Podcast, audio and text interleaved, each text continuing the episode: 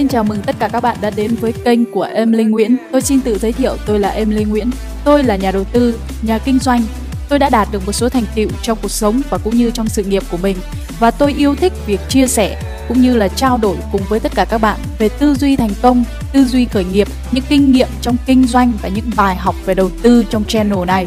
Và hãy ủng hộ channel của tôi bằng cách bấm follow và subscribe để đón nghe những podcast của tôi.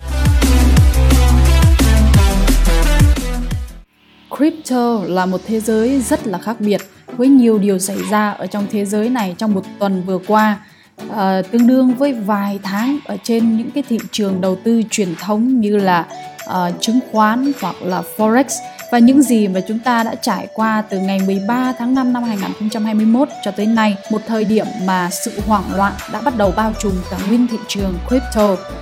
Mọi chuyện đã bắt đầu từ dòng tweet của CEO Tesla Elon Musk rằng uh, tuyên bố rằng là Tesla sẽ ngừng hỗ trợ thanh toán bằng Bitcoin cho đến những động thái cứng rắn của Trung Quốc đối với hoạt động giao dịch và khai thác tiền điện tử.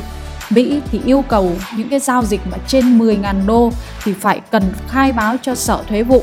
Trong đó, Ấn Độ thì cũng lập nên những hội đồng mới để xem xét lại những cái lệnh cấm tiền điện tử. Và gần đây nhất thì chúng ta cũng thấy thông tin từ việc là chính phủ của Hồng Kông cũng cấm những cái hoạt động liên quan đến giao dịch tiền điện tử.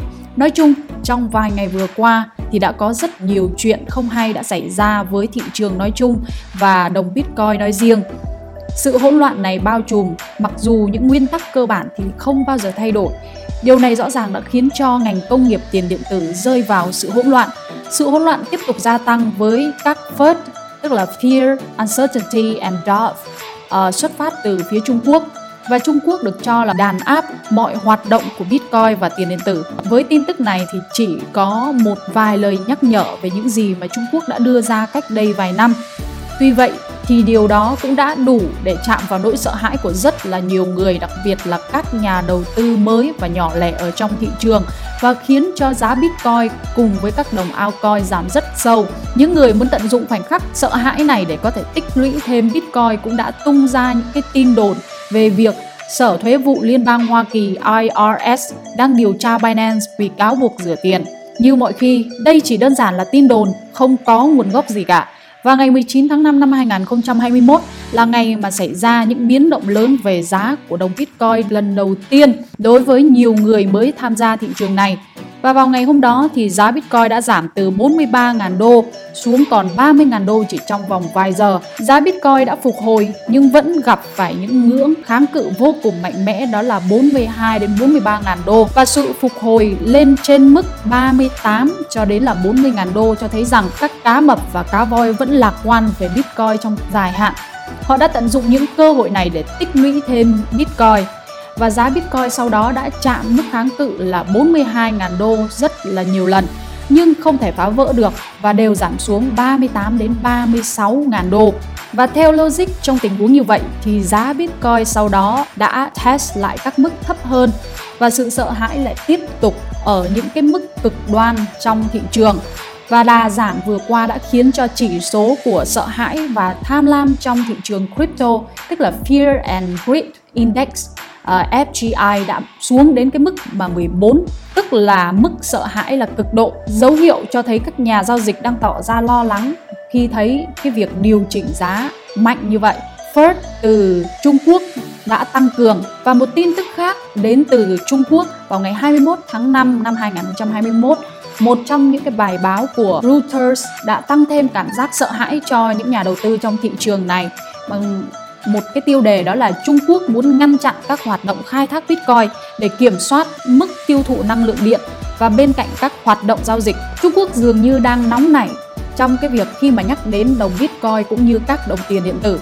Vì chỉ trong một vài tháng trước thôi thì các quan chức đã giải thích rằng những quy định rõ ràng hơn cần được xác định để giám sát Bitcoin ở Trung Quốc và điều này đã khiến cho giá của Bitcoin giảm trở lại và xuống đến mức hỗ trợ 33.500 đô cho đến là 34.000 đô.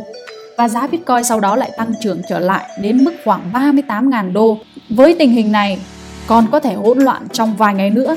Trong những ngày tới thì chúng ta vẫn có thể là vẫn sẽ thấy giá Bitcoin tiếp tục củng cố ở những cái khu vực là 40.000 đô trong khi những tin phớt từ Trung Quốc được các thị trường và các nhà đầu tư phản ứng rất mạnh.